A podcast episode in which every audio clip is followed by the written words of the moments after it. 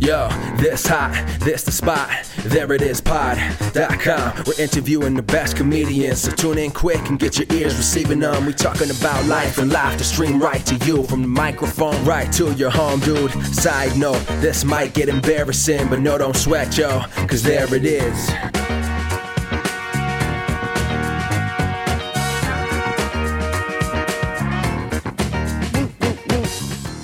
Welcome to the There It Is podcast, a comedy podcast to help you find your inspiration. I'm your host, Jason Farr. Let's do this. Thanks so much for being here. Is this your first time listening? Hey, a special thanks to you for being here. Subscribe to our podcast and leave us a review, but only if you love it. Look, only if you love the podcast. If you're tepid on the podcast, please leave a review for a completely different podcast. We want good ratings here at There It Is. Why don't you go leave a tepid review for, um, I don't know, another podcast that's not this one. I don't want to. I don't want to torch anyone else's. Just find find Rogan's podcast and leave a bad review if you don't like this podcast. But if you're going to leave a review for this podcast, we welcome it. If it's good, if it's a positive review of you talking about how much you love it. All right, let's just get to today's episode because we have a great podcast here. Lots of great guests have been on. Today is no exception. We have Late Show with Stephen Colbert, segment director and producer Ballard C. Boyd, who in the last couple of years has won an Emmy and a Peabody for his work at Late Show. Ballard is not the first person from Late Show that we've had on the podcast. We have a number of episodes in the feed with others who have worked there, like Corey Cavan, Paul Mecurio, Lorena Rusi, Jimmy Quo, Stephen Colbert. Oh, no, wait. Um, sorry, he's on the wish list. He has not been on the podcast, but maybe one day, fingers crossed. But we have talked to Abby Crutchfield and Erica Hernandez, who have been in late show pieces that Ballard directed. Ballard also himself mentions our episode with Greg Iwinski, who just won another Emmy for last week tonight. So congrats to him. All of these episodes are great. Go check them out after you listen to this one, which is a fantastic discussion because Ballard offers a lot of great advice. He shared some experiences working at Colbert and his career leading up to working there. It's a great listen for aspiring directors and performers. Let's get right to it. Here's my chat with Ballard C. Boyd. You're from Tennessee, which I don't think when we met I realized that. You lived there for much of your adolescence, right? Yeah, I was born in Kentucky. Most of my family's from Kentucky, but I uh, moved to Tennessee just as a Nashville when I was about a year and a half. And so that's really where I grew up until I went to college.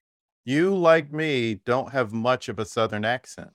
No, I like to tell people I sold it so I could move, which is just a good joke. But, but uh, uh, it's funny. I, I, I heard that like often children sound like their peers rather than their parents. That's why like immigrant kids don't necessarily sound like where their parents come from. Right. And so what, several of my, my good close friends growing up were these two brothers, the Fraser brothers. And so I grew up sounding like Ross and Rory rather rather than than some of my more southern peers. But my mom has an accent, and most of my family does. Okay, okay, yeah. I mean, my you can tell my parents are from the south, and I have. Oh, I'll, where, I'll did you, drop where, where, where, where, did you grow up, and where and where are your parents from? The Carolinas. My parents from South Carolina specifically. I don't really know why my brother and I didn't pick up on the accent too too much. It might be television. Honestly, it might yeah, be. That's actually also stuff. a good guess. I mean, I, I attribute it to the the Fraser boys, but again, you it really could it could be more TV. Yeah, I mean, it's we watched a lot of it, and there weren't a whole lot of Southern accents. That's true. That's I would agree with that. Except for I was gonna say, be, being from Nashville, I, we grew up with just like uh, you know reruns of Hee Haw was on a lot. Like that was just on like some of a lot of stations, and and I was like, well, there's I don't know. Being around Nashville, there definitely was like like it wasn't in like the news broadcasters, but it was in everybody else in the commercials and stuff like that. So yeah, it was interesting. It's interesting that because all my life in the South, people are like, "You're not from here, though, right?" And I'm like, "No, born and raised." Yeah, I know it's just, it's an interesting thing, and yet I. I don't know. I, I feel like uh, it didn't take me leaving the South to appreciate it more. I think that I had like I had ambitions for uh, creative ambitions, uh, career wise, that that there just weren't as many templates in the South for that. So the interest of trying to go elsewhere. But I definitely thought like it, it, it I went to kind of a smaller private school for the, the second half of my upbringing. Started in private school and then seventh grade joined a, a really small private school. Mm-hmm. And a lot of the folks that I went to school with just went to Southern schools. Like it was only a really small subset of us that were like, yeah, we're gonna go, we're gonna go elsewhere. Like everybody else has kind of stayed put. And and I think it took me needing to I felt like I needed to like break gravity. You know, I felt like the pull to stay put was very easy. Yeah. So it took me kind of like going elsewhere and being like, oh, okay, yeah, yeah, yeah, I can go, I can go elsewhere. You can kind of go wherever you want. Like I needed to prove that, and then uh, I learned to like really appreciate kind of where it came from. Oh, interesting. So where was that private school?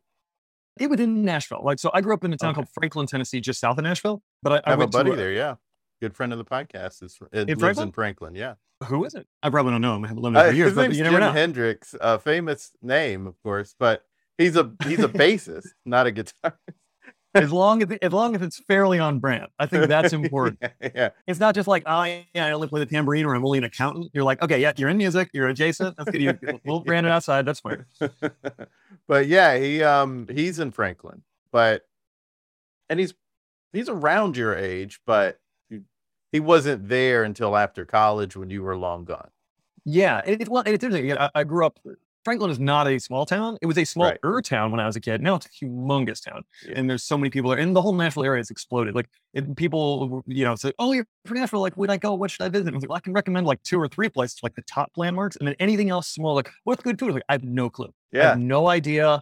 We we we visit every now and then, but but, uh, but again, COVID has been a big thing. Like I have a my my wife and I we have a daughter who just turned two, and so we had her during the pandemic, and so we haven't really, you know, we're not we're not traveling as much as we were until right. recently when she got vaccinated. Oh, interesting. Okay. Yeah. Well, congrats on the two year old. Thank you very much. Still alive, doing great. yeah. And so you went to Boston. You were in Emerson for college. I did. Yep. I'm an Emerson guy. Yeah. So when you moved out of Tennessee and and you know you you learn, oh, I can go other places. I actually can make choices and do this. You go to Emerson. And did when once you get got to Boston, did people say, "Hey, you do have an accent"? Like, did you get that? Like, I got no, that. I did. It's funny. No, I still think I fairly have like a, a pretty neutral accent. It comes out in certain words, that, or did for more. I'd be like, "How are you doing?" "Oh, I'm fine." Like, it comes out in like right, particular right. words. I do say y'all all the time. Yeah, have no, uh, will forever. That just seems right. And and I know you being from the Carolinas know that like you know if it's one person, it's you. If mm-hmm. it's two to three people, it's y'all. And if it's four or more, it's all y'all. All y'all, yeah. or so and so and them. Oh, I like that. yeah. So and so and them. I like that. yeah, it's a thing where it's like a word will will get you. You know, one word will let will let people know, oh, okay, you are from the South. And y'all is the appropriate in this day and age way to go. You can't say you guys anymore. You can't say, hey, you guys. Like people get mad at that. So you all, y- all y'all, y'all is inclusive. It, it's all. It's you, you it's hard to get broader than that. And think right, all all y'all, all double, y'all, double. Everyone is included. Right. I think that's a that's a fantastic big tent to wrap to wrap yourself in. I'm not trying to address this whole group by only naming some of y'all. I'm addressing yeah. all of all y'all. y'all. No one can act left out of all of y'all. all y'all are here. All right. All y'all are listening to us talk about the South. so when you went to college at Emerson, did you already know you wanted to be a director? What sort of things in that nature had you been doing? That was the ambition. That was that was the ambition and the interest. I, I think so I made a bunch of. I started making videos in high school, like maybe halfway through high school. And I mentioned the the the Fraser boys that I grew up with, Ross and Rory. Rory is the older friend, like the two brothers. So basically, like right on the each on the other side of of my age. Mm-hmm. So they were like, you know, a year and a half apart, and it was good. I'm like friends with both of them, and I, am an only child, and so growing up with them was like they're kind of the closest two siblings, and so like their parents were like surrogate parents of mine. So you know, oh, these cool. are people that feel like kind of feel like family or right. cousins or or some some blend therein. Right. Um, my buddy Rory, they were the family that had the video camera. They were like one of the first people. My family were late adopters for all technology. so we were like one of the last people to get like uh, a, a, VCR. We were the last people to get like a microwave. We were the last people to get a computer. Like we were, you know, we wait for all the kinks to be worked out and then and then we get stuff. And so they had a video camera and it was um, it started with just us like making videos at sleepovers. This is like middle this is like middle school or elementary right. school. Oh, I've, I've been there too. I've got yeah, those and videos. Yep. And then and then Rory kind of got more interested in like making movies somewhere in like kind of early high school. And I helped with some of those. And then that kind of got me inspired to try to do the same thing. And so those first few videos really were like you got two VHS tapes, or you get two VCRs, and you're literally like playing one and, and hitting like recording the pause and another one, and just going back. So like I started with like the jankiest of the jank when it come to basic video and yeah, made yeah. a bunch of really terrible pieces. But they were what was kind of fun though is that we uh, we also like I convinced classes in my high school to be like, oh, you have to do like a presentation on a book. And be like, can I make a video? And and I don't know why they kept saying yes because I would just like waste everybody's time making them watch these long videos. We did a science class, science class. This is not English class. It was a science class, and it was like we, we did supposed to do an experiment of like this totally would have been like okay, just uh, the experiment I had was like if you drop different objects of different mass but the same volume from heights, how does the like how does it affect the fall rate? We're just, we're basically talking mass versus like air resistance. It's a science class. This is not a thing. Right. You basically, you're supposed to do like a thing and do a short presentation. And I ended up making. I shot a like 30 minute video of of it, like making an entire attempt at a narrative of like me and some friends like doing this experiment and like there were title cards there were multiple musical montages and i made the whole class watch this long long long long video i did that for like every class and I, am kind of blown away that they kept the different i feel like in retrospect i'm sure different teachers were like yeah we're not doing that again and then i would just like somehow trick another class to, right. to let me do it so i did a whole bunch of that stuff and then when I guess was a junior or something, a short that I made with some friends. It was not for school, one of the rare ones that wasn't for school. We submitted this to the National Children's Film Festival, and that got. It was lucky that it just got like high in the ranks with somebody. So somebody voting. They were supposed to rank the videos based on like you know character and story and production value, and and one person's voting, I got to the voting years later, just wrote like all fives, like very funny. Like it would just, it, it had some jokes. It was funny to one person. And that was like enough to like get me high in the rankings. And uh-huh. those basically the, the, kind of top videos from that, that film festival got put on a, a, a little show on HBO Family called 30 by 30 Kid Flicks that was basically like, hey, it's a bunch of like fun videos made by kids. And so that was exciting that like when I was 17, I basically had like a thing I made on HBO Family, even though again, it was like super janky, still edited across two VCRs, but like it, but it, had the proto jokes in it. Mm-hmm. And, and mm-hmm. so that was like a fun, like learning to experiment and still early on, you're, you're ripping it off other things you've seen. And, but, but that right. got me interested in, in doing, in, in doing video stuff. And then I also acted a little bit in high school. Like I was the guy that okay. did, basically I played almost no sports, but I did every like art extracurricular, extracurricular. So like I was in I was in band, I was in choir, I did every play and musical except for like one. Like I was I was the guy that did all the art stuff. And and also like Tennessee had this great program at the time. I don't know if it still exists. I hope it does, though Tennessee's politics have been questionable mm-hmm. as of mm-hmm. late. But it was Tennessee governor schools. So this is what it is. And, and a lot of states have these where they're basically like uh, additional summer programs, usually for rising juniors and seniors, to basically like do intensive studies on a college campus in different fields. And mm-hmm. Tennessee had one. A, a, good one of my best friends still is a, he, he is now a math professor. He did one for I believe for math or humanities when he was in high school, and there was one for arts, and it was really selective, but it was really cool that there was like uh, an acting program and theater tech and fine arts and dance and music and like it was it was a really really really cool program that I'm still really grateful that I got to like be in. And I made the acting program. And they only picked okay, like they basically only picked like nine girls and nine boys from all of Tennessee to do this like acting intensive. Wow. Um, and so I was like, again, really lucky that I got the, chance to do all that stuff. But I feel like the, the interest was still, even at that time, like attempting to direct because I felt kind of like I get to act through all the roles. Oh, that's an interesting take. Yeah, like I didn't have the. Eh, I still enjoy acting, like, and I also like will happily talk to any stranger with a microphone. Like that's perfectly fine. But but like uh, you know, I didn't. I don't. I, I never had the itch. So like I have to be the person in front of the camera. Yeah, I, I had, enjoy that. Like as a director, you get to kind of you get to play through everybody. You get to kind of like really it's, it's really a conductor role, you know, where it's like, oh, you yeah. how to play instruments, but like no, no, you want to get to play the orchestra. That's really cool. I hadn't heard a director explain it that way, but it makes so much sense because you are having to dive into what's going on and with each character the way the actor has to dive into it to a certain degree.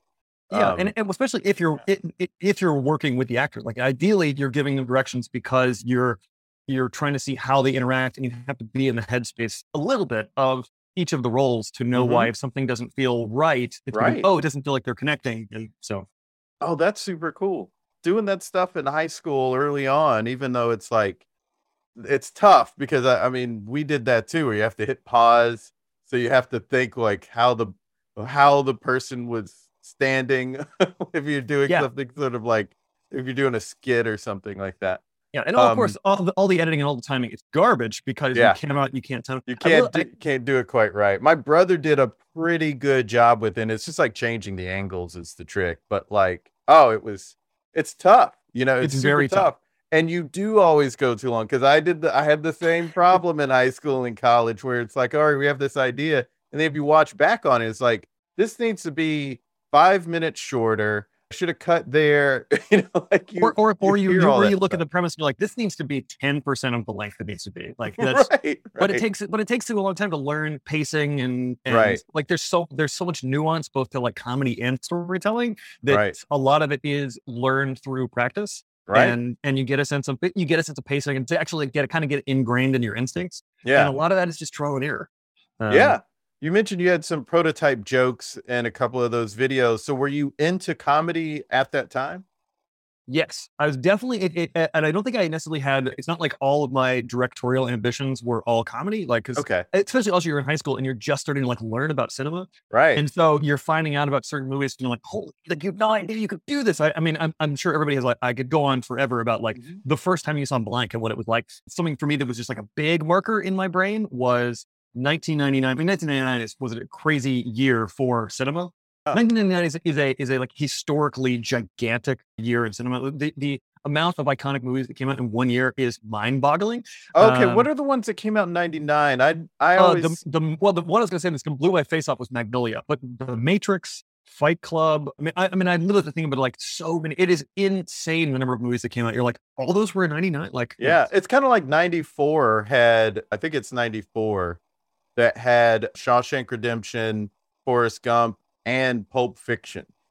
Yeah, that's a bonkers year. Like, Yeah. yeah. the, anyway, there are times where things come out and they're just incredible. But but the in '99, I was 17, and the, and Magnolia, Paul Thomas Anderson's Magnolia was that was the movie that like blew my face off.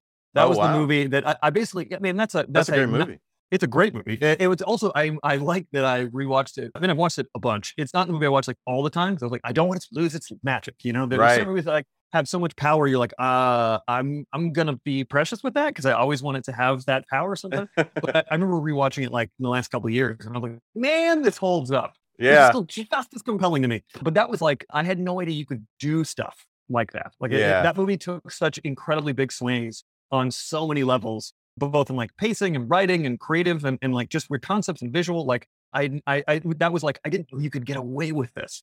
That was, that was all new landscape for me, which is really exciting. But uh, actually, circling back to your question of like uh, interest in comedy early on, I was going to say influences that I had that, that will can dovetail into talking later in the future two things that were like, well, uh, I would say early comedy influences. Muppets was huge. Like Yeah. literally Jim Jim Henson Muppet as, as like a com- setting my comedy thermostat is still things Same. that I loved so so much. Yep. I'm so excited that my daughter is now at the age where we watch. We finally introduced Sesame Street. We tried to like not do a lot of screens from the first year, and I was like so excited to like get Sesame Street. And and again, I hadn't watched Sesame Street in several decades.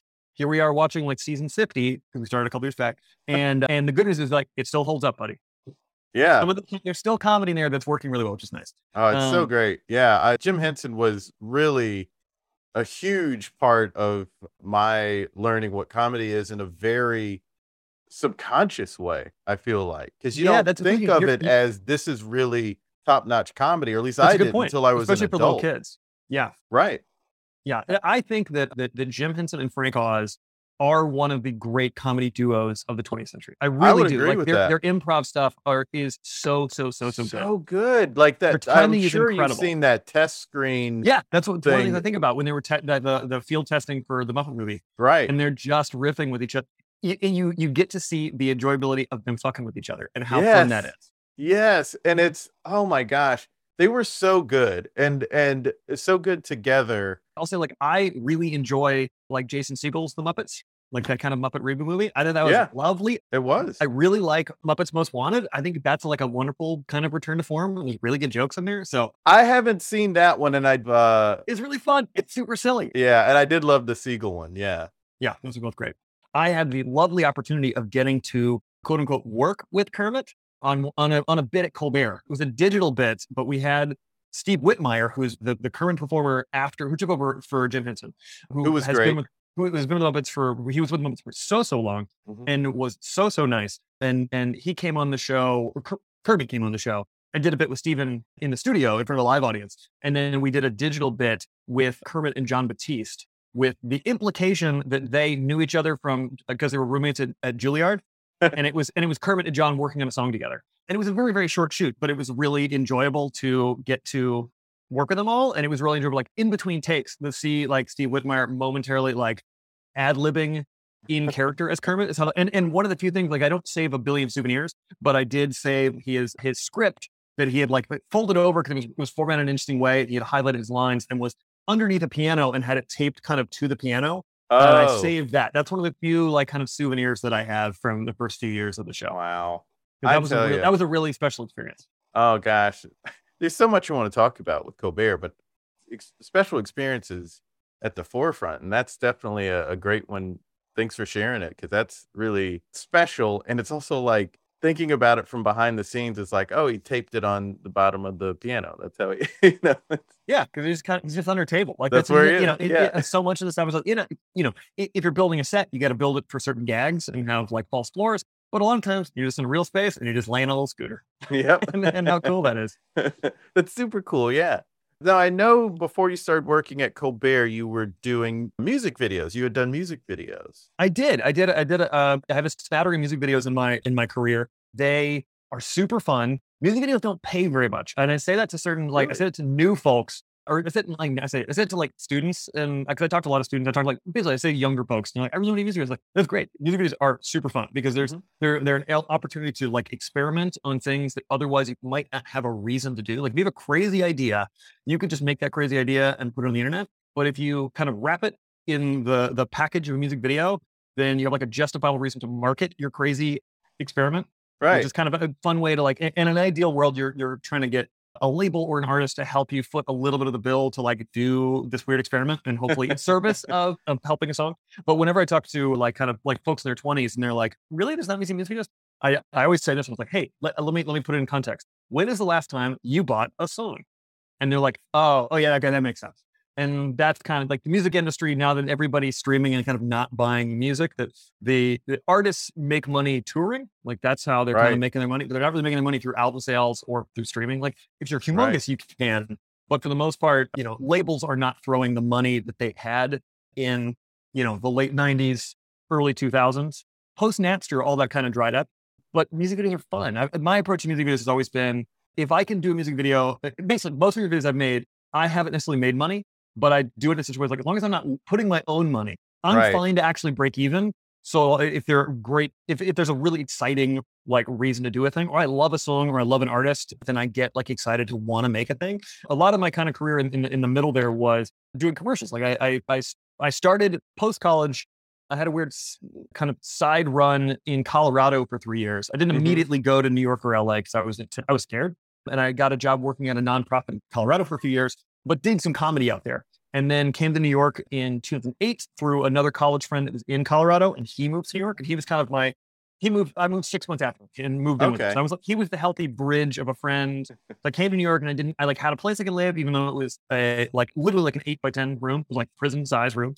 Had a lofted bed because you couldn't physically fit a bed in there and walk around it. And I still like couldn't fit the whole bed under the loft room. Anyway, very small room. But mm-hmm. like got in there and then I did sketch comedy in kind of the early days of YouTube for my first few years mm. and then got into directing commercials, kind of because the sketch stuff was basically learning how to make videos, learning how to make funny videos for people on the internet with short attention spans translated pretty well to commercial stuff. So mm-hmm. I was kind of uh, uh, early getting into kind of web commercial stuff. So these are still pretty small budgets, but for brands you've heard of, was that was the thing that kind of became my bread and butter for a run of years. And that was helping subsidize all the other creative stuff. So okay. like that, basically doing commercial work is what allowed me the freedom with, oh, I can do a music video. And as long as I'm not losing money, it's okay for me to pass on a fee and make something really, really fun because it scratches a creative itch yeah. or do a web series or do a short. Like commercial work was actually what subsidized a lot of that creative stuff.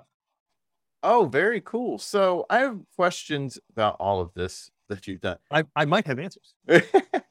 so you were doing you said when you were in Colorado, you were doing comedy. What were you doing? Were you Uh, doing stand up improv or? So I got in a, a very good friend named Dave Burdick and another guy from college named Alicia Yassi. They're both very, very funny writers and, and stand-ups. They started a show called Secret Circus in Boulder. And Okay. basically it was kind of like a comedy variety show. And, and we put it up about every six weeks. They worked out a deal with the um, program council at the University of Colorado Boulder to basically put on a show for the students like every six weeks, which is again an amazing deal. They're like, I don't know how they convinced like, hey, let's throw you money and make a sketch show. Like we got a little bit of cash for that. It was incredible. And and basically they were doing a show that was like they would do stand up. There'd be some stage sketches. There'd be maybe a musical guest, and there'd be some videos. And I initially got hired to really to be a video guy. They'd be like, "Oh, we need to do some like tiny sketches." And then because I had an acting background, I kind of became like the third guy on stage sketches. Mhm. I never did stand up. I never did improv. I've done, I've tried stand up before and it was Mhm. enjoyable. Like I, again, I, as I mentioned to you, I enjoy talking to strangers with a microphone, but I've never had the like itch to do stand up. And all the people that I know, because I know a lot of stand ups, all the people I know who have like really pursued stand up and, and succeeded at stand up is like they do stand up because they have to do stand up. You know, it is Ah. if, if if if no one paid them to do stand up and they didn't do stand up for a while, they would still they would start seeking out shows. Like Oh, you have okay. to get on stage because it feels like you you it's an itch you have to scratch. Uh, And I never had that itch that heavy. And the same thing with improv. Like I, I I know a lot of people who have tons of improv backgrounds, but I never was as compelled to do that. Like I enjoy the riffing and improvisational process as a method of writing, Right. but then I always kind of my, like my personal taste is I I like scripted things. I like Mhm. structure. I like story. I like I like figuring out how to like how to like solve it like a little puzzle. Whereas some people like the it comes out of nowhere and it gets constructed live in front of you. Like they they love Yeah. that. That's their their favorite thing in the world. Yeah. No, that's fun. That's one of the things I love about improv myself. When you were making music videos, I'm curious about music videos. What what what would you say is the hardest thing about making music videos? Ah, interesting question. I don't know if this is the hardest thing, but I was saying this this dovetails a little bit with both music videos and commercials is the pitching aspect, which which I don't think Mm. people necessarily think about that that when you're I'll say this is this is what I've heard for like more more studio music videos. I've rarely done this because I am usually working with smaller artists that like I find out through a friend. But I'll give an example. Like I did a music video for this band called Self that I was a humongous fan of in high school. That luckily it's called Self with really in essence, one guy. It's a guy named Matt Mahaffey. He's incredibly, he's, an, he's a mind-boggling musician.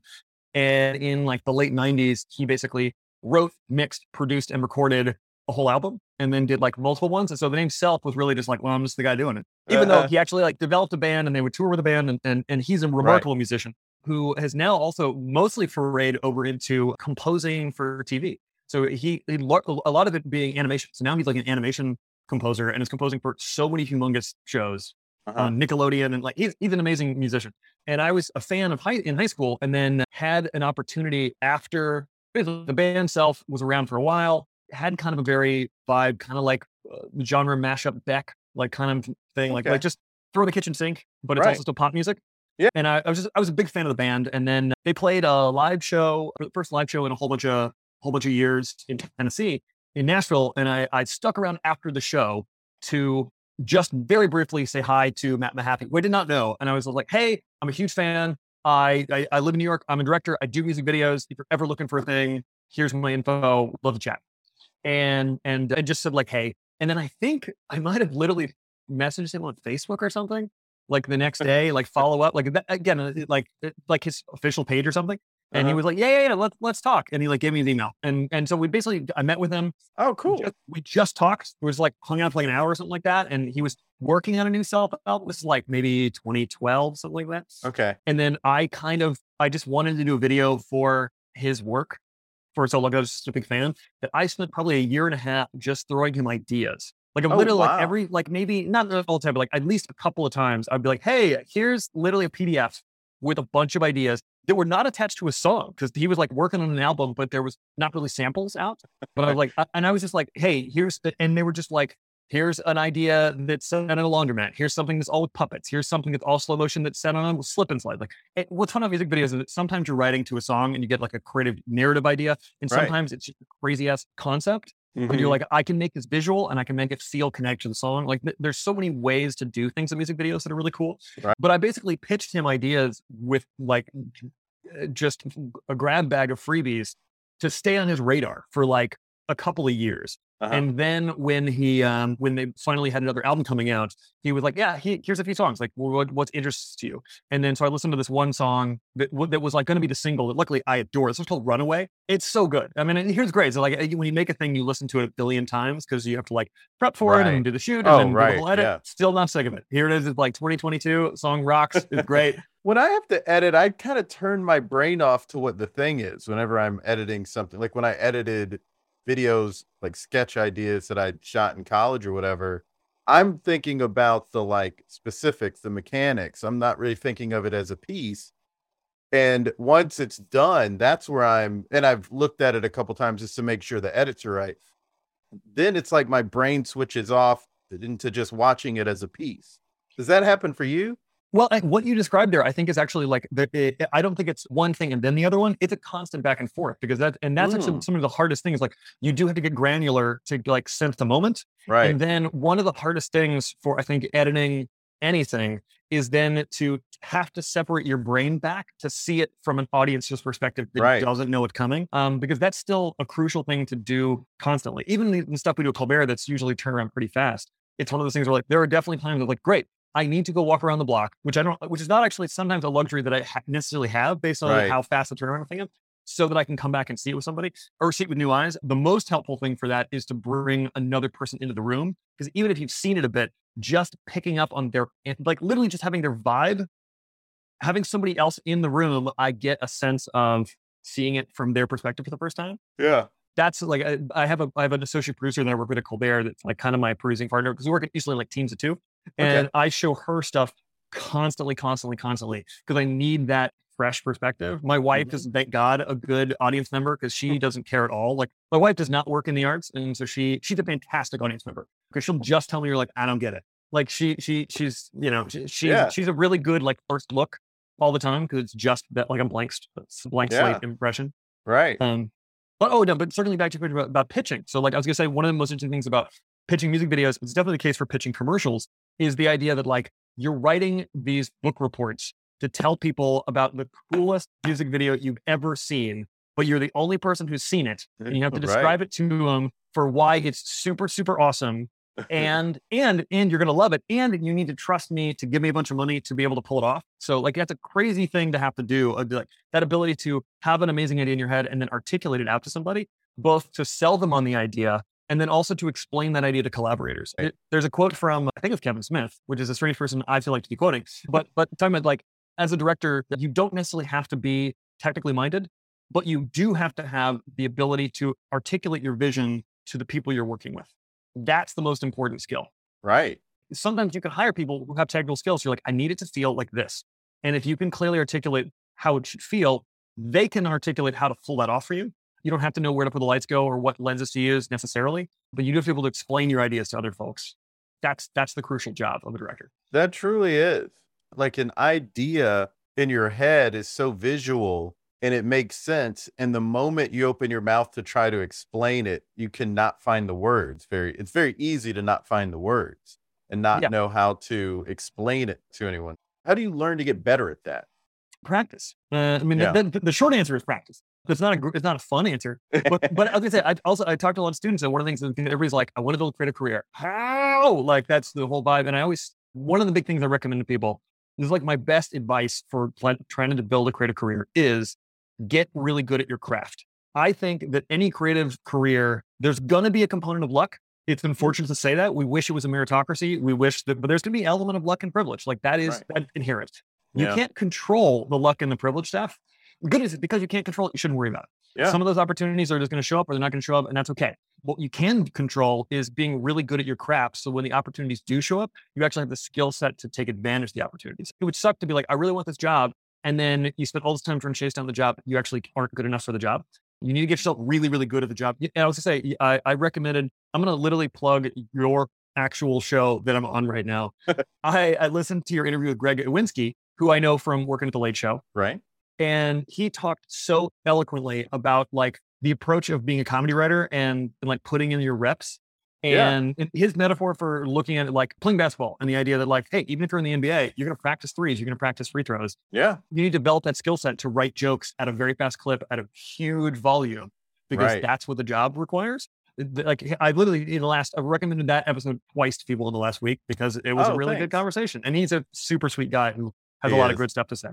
But I, I feel like getting good at your craft is a really important step. And the best way to get to get good at your craft, in my experience, is to make a ton of stuff. And it serves a lot of different areas. Like one is you're gonna basically get feedback at a faster clip mm-hmm. if you keep making a bunch of things. Like if you make basically if you if you're interested in being a director and you make two short films this year, they might turn out fine. But there's also a chance that they might turn out turn out that great.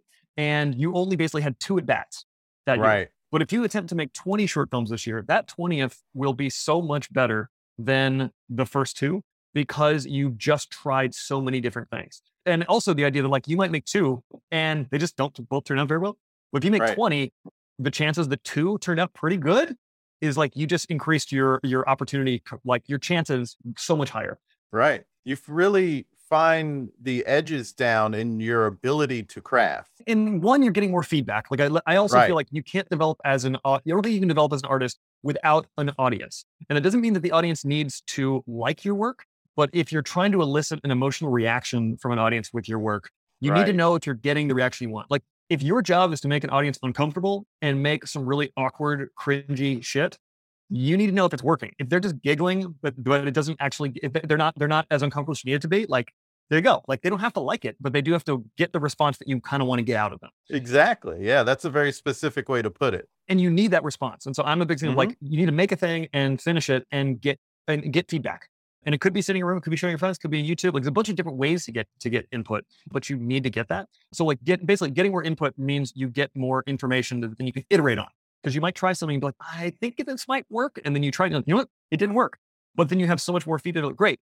I can, yeah. next time I'm not going to do that. I'm going to try this other thing and see what I get. And the idea of getting like that feedback loop, iterating faster and faster is humongous in getting good at your craft. Absolutely. And the other thing that making a ton of stuff does, which I think is almost as important, is it makes you less precious about your work. Mm. You start taking bigger swings and work, make more interesting choices. True. And if things don't work, like what if things don't work, you're not as worried because you know you have a bigger body of work and you know you have more at bats. One of the things I'm so so grateful for is, is I moved to New York in 2008. I mentioned my friend Dave Burdick, who's an incredibly funny comedy writer who moved to New York, and then I came after him. He introduced me to one of his middle school buddies named Reed Levin, who he started a comedy troupe at Pace University called Better Than the Machine, and they were doing weekly videos on YouTube. It's kind of like in the somewhat early days of YouTube. So they were building a following on YouTube, doing weekly videos, and they kind of brought me in to help shoot and editing videos. And, and at this point, like I came here with no job. I did so many random things to pay my bills. Like I, I ran scavenger hunts. I worked for, I did data entry. I did catering. I made yoga videos. I did like so many random things. I barely paid my bills, but I used like tons of my free time to basically do videos. At, yeah. any opportunity to like make a new thing, practice, build my reel, was eh, I, I worked all the time because I was just like trying to make connections and try stuff out. And so I got in with this troupe and we were doing weekly videos and it was, we made business made something like 40, 45 videos in like a year and a half, which was huge for me because it was yeah. so great that we would try like, okay, we're gonna like everything was different. Like, oh, we're gonna do a parody of a Special K commercial. We're gonna do this sketch that's all slapstick. We're gonna do one that's like a Who's on First verbal thing. We're gonna do one that's like a parody of Saw. We're gonna do one that's a musical. Like everything was like totally different, different formats, mm-hmm. and it would be really great because I would shoot a thing, have an idea, pitch it, or not pitch it, but like execute on it. And mm-hmm. then they didn't always work. Sometimes it kind of land, didn't land it, or you're like, oh, you know what? I should have panned uh, that. That shouldn't have been a cut. It should have been a pan with a reveal. Like you try a bunch of stuff. And what was so great about working with them on a regular basis was that I would do something, it might not work, or didn't get as many views, or got bad comments. And instead of like feeling terrible for months or weeks, it'd be like, well, we're shooting again on Saturday. So what can I glean from this? And then you just go do another thing. Right. And and and that was like so, so important. That is, yeah. And I'm kind of glad that I have a, a similar situation at Colbert that we're always making stuff. Um, right, with um the Daily Show, and you're you're making so much. Yeah. so you do get that opportunity to continue to grow and continue I feel like to learn I've, new things. I feel like I've gotten I've leveled up a lot as a director in the last like you know looking back at what I made from like 2017 so now that's only like five years. I was like, oh man, I feel like I've, I feel like I've gotten a lot better as a director hmm. just because we've done so much. Which again, yeah. I'm, I'm so grateful for just the volume and body of work because I'm I'm so grateful like just constantly working. And you've been there since 2015. Yeah, I, and... I joined the show about two months before the like the new late show came on the air. I started like right before the show. Okay, okay. And you have done a ton of videos. Like, what would you estimate at this point? Couple hundred or a hundred? Uh, well, it's funny. I was gonna say stuff that made it to air and probably close to like 140, something like that. But then I started on the digital team on the show, and the stuff we made just for the like I I, I looked back at some records. I try to like keep everything in, in spreadsheets, though it's not always perfect. But I look back at like some scratch records I did of like just number of things we made. And in the first six months of the show, when we were doing digital stuff, and a lot of those were very, very small. Like we're talking 15 second pieces, but there were still be like scripted sketches in 15 seconds for Instagram because we were just doing like a fire hose of content we were making for the internet. And right. we didn't know what anybody wanted. And so we were just we were just trying so many crazy things. Right. We did made something like 140 videos in six months. Wow. And then if you count stuff that like basically like uh, uh I get somewhere on the range of like 20, 25 sketches on air a year. Um, and yeah. we do 202 shows. So like that's a pretty good, that's a, that's a pretty good number, but there's still like every year, there's probably something like five to eight that, that get shot, that get cut for any number of reasons. Sometimes we'll put something in the can and then you'll have something topical, like hyper topical, and then the conversation will change. Uh-huh. Or occasionally, like very rarely, but they're occasionally like, oh, we're doing a thing. And then there is an element of um, what's the term for it when like two have the same idea? There are other late night shows, and sometimes like, oh, they did the variation on the same oh, idea. Parallel thought. Parallel thought, yeah, where they're like, oh, oh, that's that's a that's a similar idea. Ours is executed completely different, but it's just close enough that it feels like we're trying to eat somebody else's lunch, and we're like, you know, that's it goes in the vault.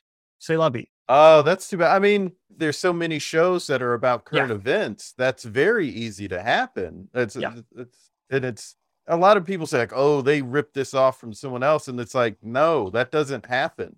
No, we're just all. I think it's mostly we're all writing really fast, right. and there are similar mental connections that everybody's brains are going to make because they're the first kind of links, and that's it. Right. That just happens so much. It's like it's ridiculous when someone tries to sue a late night show for stealing their tweets, and it's like you're writing a monologue style joke. You know, you're using the same structure and you're talking about the same topic billions of people in the world. Like, of course, it's going to be somebody else who made the same joke. So it's always absurd when we're talking about something as simple as a monologue joke or or an idea for a sketch. Like, there's yep. going to be so much overlap because there are a lot of people who it's. A, I've had ideas, and then I was watching something. and was like, well, they did that too. You know, like it's just life. I have a friend from college. I thought this is crazy. He had two funny ideas. He had two ideas in his in his like mental quiver that he thought were just completely ludicrously funny ideas. That like he almost thought they were like these are like too ridiculous. He thought they were very funny to him, but they were too ridiculous to ever be executed on. Uh-huh. And and they were they were jointly Abraham Lincoln versus the vampires which oh, which wow. was Abraham Lincoln Vampire. So he took that, I'm like, I'm gonna run with it. I'm running it all the way to the finish line. And the other one was the idea of Santa Claus's like shittier younger brother. Oh, Fred Claus. Yes, and both those ideas. I should. This person has a sense tradition. So so she basically was like, what what are these? How, how did somebody pull those ideas off? yeah, those are those are things where like, well, no one's thought of this. This those is just a random what, thing, right? But, but they're also just weird high concept ideas. Yeah. Yeah sometimes if I think of something that seems so dumb and simple and I haven't heard that anyone else has done it, then I think, well, I have to do it then. well, and it's funny you bring it up because I, I, mentioned we were just talking about this music video, Runaway by Self. So I pitched probably like five different ideas for that song. And the one that we ended up making for anybody that wants to watch the music video afterward, music video is all cats. But the idea is that the music video is there's there's only like one human hand in the sketch. Otherwise, it's all cats.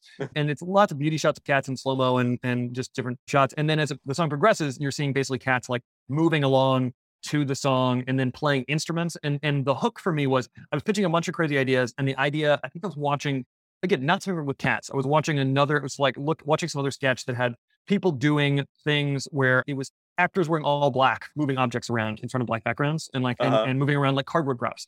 And I was like, I've never seen anybody do that with animals. Like, yeah, I've never seen anybody wear all black and move animals around like they're doing like they're playing instruments and playing drums and playing guitar. and it was literally it, the whole idea came from that. It was the idea of like, oh, I could literally just put humans in black clothes over a black background and like these cats and move the cats around. And it's such a low tech, completely dumb concept. I was like, that's so stupid. and so easy. And it was like out of all the ideas I pitched, I think I like I, I sent a PDF of like maybe five ideas. And I it, when I, I wrote that idea up, I pitched it so hard. I was like, we have to do this. It's so it, it was like it just it's so obvious. And I it seems so obvious and I haven't seen it, which means we need to do it immediately before exactly. I see it show up somewhere else. And exactly. and I think that's why, but also that also leaned into the end of it, like, hey, this is 2014 when we did this video, or like 2013 we were, when we were doing it. It was like, hey, you know what the internet loves? Still loves cats. Let's give, let's, let's run with that. We're going to take one dumb idea and the fact that it runs with cats, we're going to take those two ideas, slam them together and run with it. And that's our music video. Oh, that's awesome. Yeah. And, and people just love cat videos even more than ever. As time is passed on since that video Pe- came out. People falling down is always going to be funny. Animals are always going to be like just a, a, attached to your lizard brain. Like, oh, it's cute. Look at the thing. Like those things are always going to work because of how our brains operate. It's handling like a very like you know lizard brain, you know base of the brain reaction. So yeah, are, that's always going to work with folks. Let me ask you about some stuff with working at Late Show because that's yeah. such a cool gig. And I agree. Um, I'm incredibly grateful. I'm still blo- I'm still so excited to to be there. Like anytime we make a thing, I'm always like, it looks like a they're putting this thing on TV. Like I'm always I'm still excited. oh, that's awesome. One thing that I saw that I was blown away by is something that Erica Hernandez is in, and it's like the backstage props. Back, backstage pass was that was the the the format for the that was kind of the refillable bucket. We did a couple We've done a couple of those with the idea of Backstage Pass, which is for those that have not watched this, that are simply listening in podcast land. It's it's the idea that we're going to show you a behind the scenes documentary for how we make the Late Show, and then everything in the documentary is fake. Everything's right. a complete lie. Right. And yes. the one with her is uh, there's like an invisible. Yes, that's the idea. Stephen does a lot of pantomime, pantomime with invisible props that are not there in the monologue all the time. And the joke is that she's the prop master for the invisible props department. Right. It's essentially a one core premise joke that we extrapolate out as far as we can in two and a half minutes. And and, and then and then bail that is, that is that's as long as you can go is two and a half minutes of that premise, and that's that's the max length for premise fatigue for that it's idea. so great. She's amazing in she's it. She's exceptional. One. She is such a lovely person, and she is so she good is. in that sketch. Yeah, she's incredible in that sketch. Every time I've seen her, I've just been blown away, whether it's on stage or on camera. She or audio because I've heard her do podcasts. Oh yeah, yeah. I forgot she's been doing a lot of scripted stuff. Yeah, and she's fantastic at that too. She is just wonderful.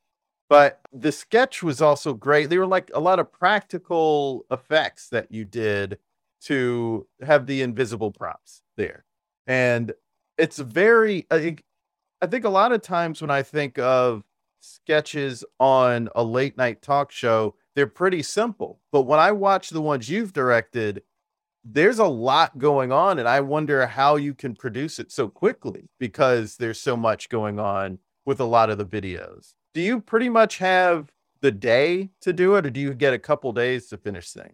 It depends on the piece. Uh, the okay. good news is the things that you see that you're like man that's elaborate. We have lead time. So okay. like that's that, that's a good though when it comes to actually shooting we might be shooting them in just a day or a day and a half. Yeah. like the, the actual execution is still very very crunch like i did a piece recently that was uh it was a parody of the the trend in TV shows this past season of like multiple limited series about uh, the rise and fall of, of egotistical tech CEOs. Mm-hmm. Like there was one the dropout about Theranos, and there's one about Uber, and there was one about WeWork. Mm-hmm. And the joke is that like, well, Paramount Plus is gonna it needs to get into this trend, but we're having a hard time finding failed app companies.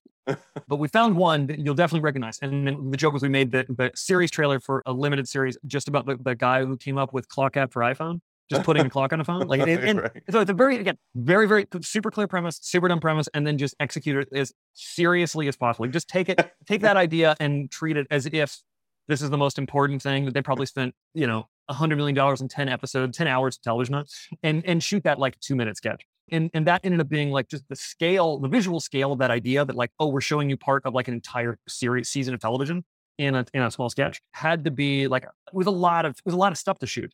But then we actually shot that whole sketch in a day and a half because that was that you know we don't we don't want to shoot it forever. We just had to like cram it down. Right. But we had lead time to basically pre-produce all that because there was a lot of there's a lot of actors, a lot of locations, a lot of props. So sometimes you build in lead times for that. Basically, the shorthand is that it varies for the scale of the piece. So we do often we're doing things that are fairly topical. If it's mm-hmm. hyper topical, there in the past there have been times where we've done pieces that are 24 like that are the same day. We post COVID, we have not been doing that as much, which it, it's also good because it's it's a, it's very hefty for the the show. That being said, there's a dedicated cold open team. There's a yeah. cold open sketch at the time of every single show, and there's yeah. a dedicated team that's every single single day. and they are beasts. And actually, all but also like a fairly deep bench of people who work on that oh, because yeah. they, they, have to make it every single day for the stuff that, that, that field does. And so me as, as a director in the field department, we do all the we do all the pre-tapes, pre-tapes comedy sketches that aren't live in front of the audience and aren't the cold open. And that can be anything from scripted sketches, such as I do a lot of parody because that's uh, you know coming from commercials. If you need a fake commercial, well, I'll just shoot. I'll shoot it like a real commercial. Like that's I have that skill set, and so I do a lot of I do a lot of scripted parody stuff for the show, which I'm grateful that I enjoy. But we also do unscripted stuff like Stephen goes to Russia. Mean, there was a week of Stephen's going to do remote stuff, or you're going with a correspondent in the field. Like those are the more traditional field pieces, right? Which we'll do a handful of in the year, and then we'll do a lot of scripted things as well, stuff with celebrities. Like it's all it's all different scales. Sometimes we'll do things that are hyper topical. Like this is a this is something that needs to be turned around within 24 hours or within three days because mm-hmm. we know it's really, really attached to the, conversation right now. And then we'll also have lead times where it's like, this is related to a holiday or something that's right. happening in the culture, but we know there's it's coming up, so it'll still be applicable. We often with it, as long as we can we can pin it to a news story, and there's a, there's a yeah. logical reason to segue to it, then we can either pull it up. And then there are things that are straight up evergreen. So like that invisible Yeah. props you brought up, that's not pegged. You can run that anytime. Yeah. can run that anytime. So there's there's always a, a variation of, of types of things that we're making, and the amount of time that's needed is a combination of the ambition of the piece as scripted, the time available for the piece, and then also the pipe the, the, the production pipeline for the show. Because we're also like, you know, the the the folks who work on this, our wardrobe teams, our our props teams, all the lighting teams, is also still doing the daily show every day. So we have to work Right. within the parameters of that and everything else that needs to be shot. you work with a lot of different people. You like I mentioned Erica Hernandez, who's wonderful and great. She, when you worked with her in that sketch I referenced, she wasn't like the famous guest who was on, but you also work with the famous guests. Sometimes like you've you've worked with Tony Shalhoub on a really funny bit, and you've worked Who with I can say was the nicest guy I have ever seems- worked with. No, my was brother's spoken to him, and he, was is the nicest insanely guy. lovely. He was Yeah. insanely lovely. Like I, uh, we did the, uh, the thing I did with Tony was, was another backstage pass, which was the joke that when Stephen gets sick, other shows have guest hosts. Stephen's never missed a show, and we reveal that he's actually missed plenty of shows. We use a CGI double, and the joke And was, was that, that Tony, Tony Shalhoub, Shalhoub plays the CGI version of one of the Stephen hit- greatest actors, is playing him. Yeah, He play, he he wears the suit with the tracking markers when Right. Stephen is sick. This is the joke. he's And- so good at He's so anything. good, but, but, we uh, the that entire sketch, and he's the bulk of that sketch. We only had an hour fifteen minutes with him. That yeah, was- that was the whole thing. yeah. and and he, was, incredible exceptional. with that. He was really matching a lot of movements and stuff. People should, if they haven't seen, they should go check that video out because it's really funny. But w- when you first had to work with somebody famous, did you have to adjust how you work, or did did you have to mentally go like, "All right, chill. This is this is a Hemsworth. Don't freak him out." You know, like what? did you have to adjust at all when you when you're working with them, or were you A little like, bit. I mean, a little bit. I, I'm not a famous person, so there's definitely like, yeah, it's definitely. But there are people being like, yeah, I, you're a, you're a star. I get why you're a star. You're just you're just radiating charisma. Though I do think that that there is an element of they do pay me to not freak out.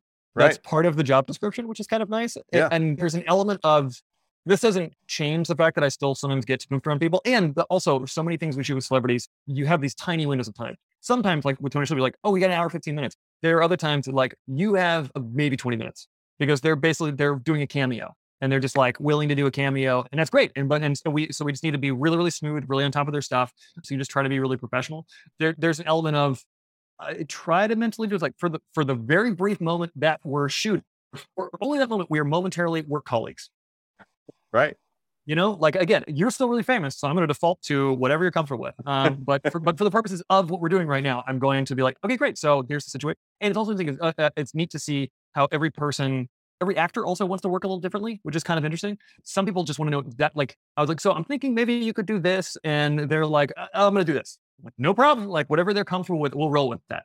I'll push back if for some reason the thing that they're doing is completely not working. Like there, have, I won't say who it is. There's been situations that like there somebody somebody's there to do something comedic. They have weird comedic vibes. They take a big swing, and sometimes I have to be like, all right, we're gonna do a couple. I let them like get it out, kind of like try it all out. Like great, that, I feel pretty good with that. Can we try something else? And I'll like throw them options and see if I can kind of wrangle it back. It totally varies. Some people have their idea and just want to do it and and kind of get out of the way. And some people I'll provide them with options. I got this wild opportunity to do a very short thing with Samuel Jackson Oh wow.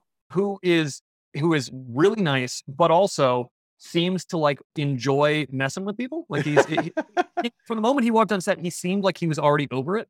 And yet he also was willing to do the thing and did four takes from me and like still took my direction. So like he, that could just be like his, his upbringing vibe and he's enjoyable. I met him twice. And the, and the first time I met him, I was shooting a backstage bit with with another colleague and he was excited enough to actually show us the jacket he was wearing. He took off the jacket and showed us the lining of the jacket, and somebody had custom made the, the, the jacket for him. And inside the liner lining of the jacket was him as Jules from Pulp Fiction pointing the gun at the camera. And he was so excited that this was the inside of his jacket lining. And like that was really cool. He like that is cool. He was just excited to show us. No one on TV was gonna see that. That was just for like him. And he was like really just into it. But the other time I, I got to do a thing with him, like he came to set, it, it's like a basically a cameo in a thing. I was like, great. So here's the situation, and you're in this chair, and I'm thinking either you can like be in the chair seated and turn around from the chair, or you can lean over the desk and deliver this one line. I was like, gonna give him options, like whatever you're comfortable with. And he basically paused and he was like, You're the director. Make a decision. What you want? And I was like, Great, why don't you sit and turn around? okay. And like he he like seemed a little exasperated, like, just tell me what you want to do. I'm here, you got 10 minutes, oh, yeah. knock it out. Whereas some people want to feel it out and feel hurt. So everybody's different. And that's, I mean, uh, I'm sure in some cases it's managing egos, and in some cases it's managing that they don't have an ego. well, the good news is that like I feel really grateful that like all if people are agreeing to doing a comedy bit, it's optional. They have opted in. Like people who don't want to do it, don't do it. So usually when we're working with somebody, they're just like excited. Or we're not excited, but they're like they're they're they're, they're game. For, they're game. They're in for what the thing is, which is really great. And it's been neat also to meet so many different actors that have different. Like again, Tony Shalhoub was just the nicest, most giving performer. Like mm-hmm. we we did a take of something that involved some pantomime, and he was like, "Look, I can do better. Let, let me do another take." Like he was he really wanted it to be better, which was so exciting. Yeah. And then the uh, the other person who really impressed me that I didn't do it. I, this was not a big thing. We did the thing was we, we occasionally did things that were like celebrity supercuts, where like you're getting multiple people to deliver lines that then get put together into like a joke bucket of something with a lot of different celebrities. We did something. It was a fake get out the vote PSA. And it was kind of like, hey, you need to vote. But then it was like trying to dispel voting myths and be like, voting doesn't cause uh, nosebleeds. It almost never causes all those people had nosebleeds before they came in there. Like it was just like ridiculous, more and more absurd things that like that's not how voting works. Uh-huh. And uh, but there was a script, and we had every celebrity read the script, knowing that they were going to be intercut. So every almost every line could be interchangeable with different people. And and so we, we Joseph Gordon-Levitt agreed to like, yeah, I'll, I'll read some lines.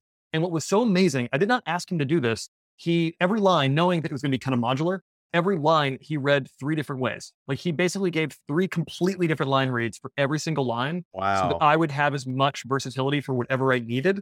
Oh, that's completely cool. un, completely unprompted. Because most people are like, hey, you're willing to do this? Kind of take whatever stab you want on it. If I think right. something's really off, like it's too slow or slow up pace, I'll make a I'll make a very minor suggestion that is optional to take and try to be as diplomatic as possible. Yeah. But completely unprompted, just that, hit, that that was his instinct as a performer was amazing and still has really impressed me to this day. Oh, that's cool to hear. I'm not surprised to hear that about him because he seems like a professional who, who works really hard. Like I've heard yeah. the story of when he hosted SNL and he wanted to do the opening monologue that he did, which was a song of Make 'em Laugh, I think, or, or, or something. It's like he does this elaborate dance part to it and he worked on it for like a month. That's awesome. I also think we were filming and we are filming like a uh, kind of a really small pop up space so with a bunch of people because he was kind of turning churning to performers sometimes. And uh, and he was like really interested in what camera I was shooting on. Like he just oh. seemed like a really interested guy, and knowing that he's a director, like he's a director and a creator, like he it was just he seemed just really interested. He just seemed like a very very very cool guy. And the you know the ten minutes that I spent in a small room with him was I was still exceptionally impressed. I'm sure listeners want to know who is not cool, but I'm not going to ask you that. Because I will not answer those questions. Why would I? Yeah, right. I That's don't good, yeah. like. I. I that is a rule on this show that I won't put someone in that position to ask them. but I know once someone mentions like this person is the best, this person was so great, that a listeners are like, who was bad? And I'm like, no, no, no. This is not that kind of podcast. Yeah. If, if you need the goss, I'm going to tell listeners that you have been the worst. This is the worst interaction. So there you go. So it just, it's the, the, the snake is eating its tail in the gossip train. well, this has been great. I could talk to you forever, but we should move to the end of the podcast and create something together. And what are we going to do? I'm so, I don't, I don't know what's going to be. I'm so glad. Well, you know, I, I, this is what struck me because you were talking about you know, like Joseph Gordon Levitt's process and Samuel Jackson and, and also Tony Shalhoub and how they approach things. It feels and, weird for you to say all that. I was say it just seems it's something I like. I know these people. I do not know any of these people. If, right, if I, you met them. I, you worked with them on a, on a bit on the show. And if I've ever interacted with them again, they would not remember me. they meet a million people. Yeah, you're they not. they you were not name dropping. I no, I brought up Tony Shalhoub, but I'm wondering because you know, as an actor who would love to do more video sketch and wants to be really good in video sketch, my question would be what advice would you give actors who want to get in things like Erica Hernandez's part or a sketch uh, just at their theater or something they're putting on YouTube? What sort of advice do you have for them to be good, but for them to also be good to work with? Oh, interesting. I, am going to momentarily separate those two questions just because, like, I, I, started to think through an answer for the first one, which is like, uh, how, how, do you do more stuff and how do you be? I think the same kind of advice that I gave earlier, like, make a lot of content. Like, right. if you have the ability to generate your own concepts, like, write write for yourself, that is going to blow your opportunities open so far. Even if you don't necessarily like, you, you might not want to be a writer down the down the range, but the idea that like to dabble in that that will make you more understanding of other writers. That will make yeah. you understand the process. The directors go in for like story, like that. Will, there's still great value in doing that a little bit. Also, I think it's really helpful to like if you don't want to write, find other people. Like like you know, there are also up and coming playwrights. I'm incredibly grateful that like I talked about how I got in with this comedy troupe. That was so wonderful. Like I'm, I'm also a huge believer like find collaborators, find find kindred mm-hmm. spirits, build mm-hmm. a community because that's how that's also like you're going to find out about work as everybody comes up and you're and you're going to develop together. Like I, am so grateful that if I wanted to do a bunch of sketches, I had a team that were performers and writers that needed stuff filmed. Mm-hmm. That's a that was a wonderfully symbiotic relationship. But but for comedic performers, like like there are people that I have that I like don't know, but that I follow as as actors or funny people because they've done like a sketch sample for like like you know some of the character showcases and I was like, that was hilarious. They were an incredibly good performer. Like you, you need to figure out how to showcase your wares as uh-huh. an actor. Right. And and I know that there's frustrations of being like, well, I how do I get work if people won't put me in work? Like then you can make your own work. Very yeah. one of the wacky things I did in my first two years when I was just trying to find any new money and, and, any way to work in practice is I offered a service for a little while with actors that was like, hey, don't have much stuff for your reel? Hire me and we will shoot a bunch of fake stuff for your reel. Um, uh And it ah. comes down to like, hey, what type of what type of stuff do you want to be doing? And really with the idea of like, okay, it's a police procedural. You think, great, we're going to shoot a fake scene that stands alone. And if it's shot well, people might think that that was a short film and you're trying to beef up your portfolio. Like I, I think also for like up and coming directors that might want to do music videos or might want to do commercials. I think there's value occasionally in doing spec commercials. For people to know the spec meaning speculative meaning no one's paid you to do the thing, but you're doing right. it on your own volition, hoping that maybe it will. And for commercials, it's the idea of like, hey, if you really want to do certain types of commercial work, but nobody's paying you to do the work because they haven't seen you, they haven't seen you can do it. Being able to prove that you can make a thing of your own volition that looks as good enough to to be one of the real things. If somebody would look at your spec and not know that it was a spec, that's the ideal way to do it. And I think, for, at least for me as a, as a director, it's been interesting. My career through many different areas has been like, I've kind of needed to prove I could do the thing before somebody would pay me to do the thing. It's mm-hmm. unfortunate that it goes that range, but their idea that like it, it, there's sometimes people are risk averse, but also the idea that like you do need to prove that you have the chops before someone's willing to throw money at the chops. And right. I think there's an element of that as, as a performer too. Like if you want to do if you want to do certain types of work and certain type of roles, there are ways to test those waters and your ability to play those roles. Right. And the barrier to entry to making still pretty amazing looking content is yeah. so low. It is yeah. bonkers the, the amount of quality you can get from a phone. People are like, well, I don't want to shoot a thing with your phone. Like, no, no, you can shoot a whole short film with your phone and it will you look really fantastic. Can. And it will legitimately look fantastic. Yeah, for sure. And you don't even need a pro for it to look fantastic. You can just just get a newer phone. you can honestly the, the, auto settings for phones. I would say the, the pro tip on that that I would have is is it is worth paying somebody for audio. You can right. have the best looking image in the world. If it sounds bad, it's going to be used bad. If the image is all janky but it sounds crystal clean, then the visuals become part of a style. Like you, right. you shoot a super grainy, choppy thing, but it sounds like, all right, cool style. It doesn't work the other way around. Right. And then the second half of your question was so yeah, to just to reestablish the question. So let's say someone gets hired to do a bit on Late Show what advice would you give an actor so that they are easy to work with, good to work with from the director's perspective? I have an answer that kind of applies to getting hired to work under anybody. A simple thing is, I think, in addition to being, if you're hired for a job, I'm thinking of this as creative jobs, but it actually works for any job. Uh, mm-hmm. Uh, if you get hired for a job, you're hired to do the, the roles of the job. But I also think that part of the reason you're hired is to make the person who you're working under to make their job easier. Right. Or, or like again, like it's so funny. Like I used to do commercials, still do every now and then. The idea that like if I'm working for an agency or a client, I'm both trying to execute on a good commercial for the idea and sell it to it, but I'm also trying to make sure that their boss is happy. Yeah. That's part of what they hire me for too. And for the process, and so the biggest thing is like, and for the process to be smooth and easy, and that you're there to like basically to, to you're there to serve the needs of the shoot and the needs of the director and the needs of the whatever the bid is. And it's weird because like especially for a lot of stuff that we do, some of the stuff that I do on on Colbert and it's just to act where I was like, hey, what we're gonna do today might be weirder than some of the stuff you're used to in the realm where uh, if you're used to like playing a whole scene in its entirety. Sometimes what we're doing for this things, it's going to go so fast and it's going to be really weirdly mechanical that I'm like, I just need a snippet of a line from this angle, and I'm going to have you do a bunch of line reads sometimes I'll give uh, sometimes I'm like direct. Sometimes I give line reads that I always kind of feel guilty about, but sometimes it's the best to get exactly. Sometimes it's like a really subtle vibe. You know, we'll do a bunch to try to get exactly the line from this tiny piece, and it's going to be weird and mechanical, but it's going to go together great. And that's such a strange part of the process. But I, the biggest thing I would say is, is know that you're there to try to serve the needs of the other folks, and and do as much prep work as you need as a performer to be able to execute quickly when you need to. It's all such a weird thing where it's like, hey, you're going to be on set, you're going to go through hair makeup, you might sit in your chair for several hours. They're going to pull you to set, and you have five minutes to deliver these two lines, and you're done for the day. And that is super crazy. And some Mhm. people, some people can know that they're just workaday actors, and like whatever you need for the thing, say go, we're ready to go. Some people may need more leave mental headspace. Yeah. And and I'll say, like for me as a director, I'm if people have questions, if, if performers have questions, I'm more than happy to answer any question that they need to kind of get in their headspace.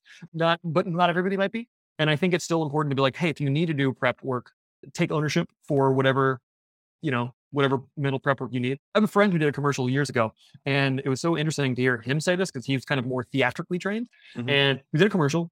He there was there was no lines. He needed to be sweeping something off of the floor with a dog was the gag. It was and uh, and it, it- you think it's a broom, and it turns out it's it's a dog. And then the dog runs off. And and he wanted to. It was supposed to be like his girlfriend's dog. I think it was the thing. And, and he wanted to know if the house he was in was his house or his girlfriend's house. Yeah. Which I'm fine if you need the if you need if you need I, I totally get the idea that like hey that helps solve a little bit of backstory for where you need to be. But I also think it's important to be like if the director does not give you an answer, you got to pick. yeah. That's fine if that if that's your process, that's great. And in me as a director, if somebody needs answers to questions like that, I'll try my best to give answers to those questions. But I think take ownership of your own process and knowing that you're kind of there to serve the greater needs of the folks who hired you, even if the process seems kind of unusual, is uh, is good. So long as no one's exploiting you and it all feels really safe. If it feels sketchy and it doesn't feel safe, bail. Yeah. Well, there it is. Ballard, thanks so much for being on the podcast. This was great. Thank you so much for having me. This was a total pleasure. I could have talked to him forever. What a really great and insightful chat. I hope you enjoyed it, and I really hope that we can have him on again sometime. Check out Ballard's work on his website, ballardcboyd.com. There, you can also sign up for his email newsletter, and you can get a first look at new work. Follow him on Twitter and Instagram at Ballard C. Boyd. Follow us on Twitter, Facebook, and Instagram at There It Is Pod, and subscribe to our YouTube channel at There It Is. Follow me on Twitter at Jason Farr Jokes and Instagram at Jason Farr Pics. Also, subscribe to our comedy lifestyle newsletter and support us if you can. We have a Patreon and a PayPal. Go to thereitispod.com for newsletter and support info. Links in bio. Great episodes coming up. Can't wait to share them. Until next time, be good to each other. The music for the theme song was created by Neil Brooks. The rap was written and performed by Nick Acevedo. The logo for There It Is was created by Jeff Prater. The There It Is podcast is produced by Jason Farr.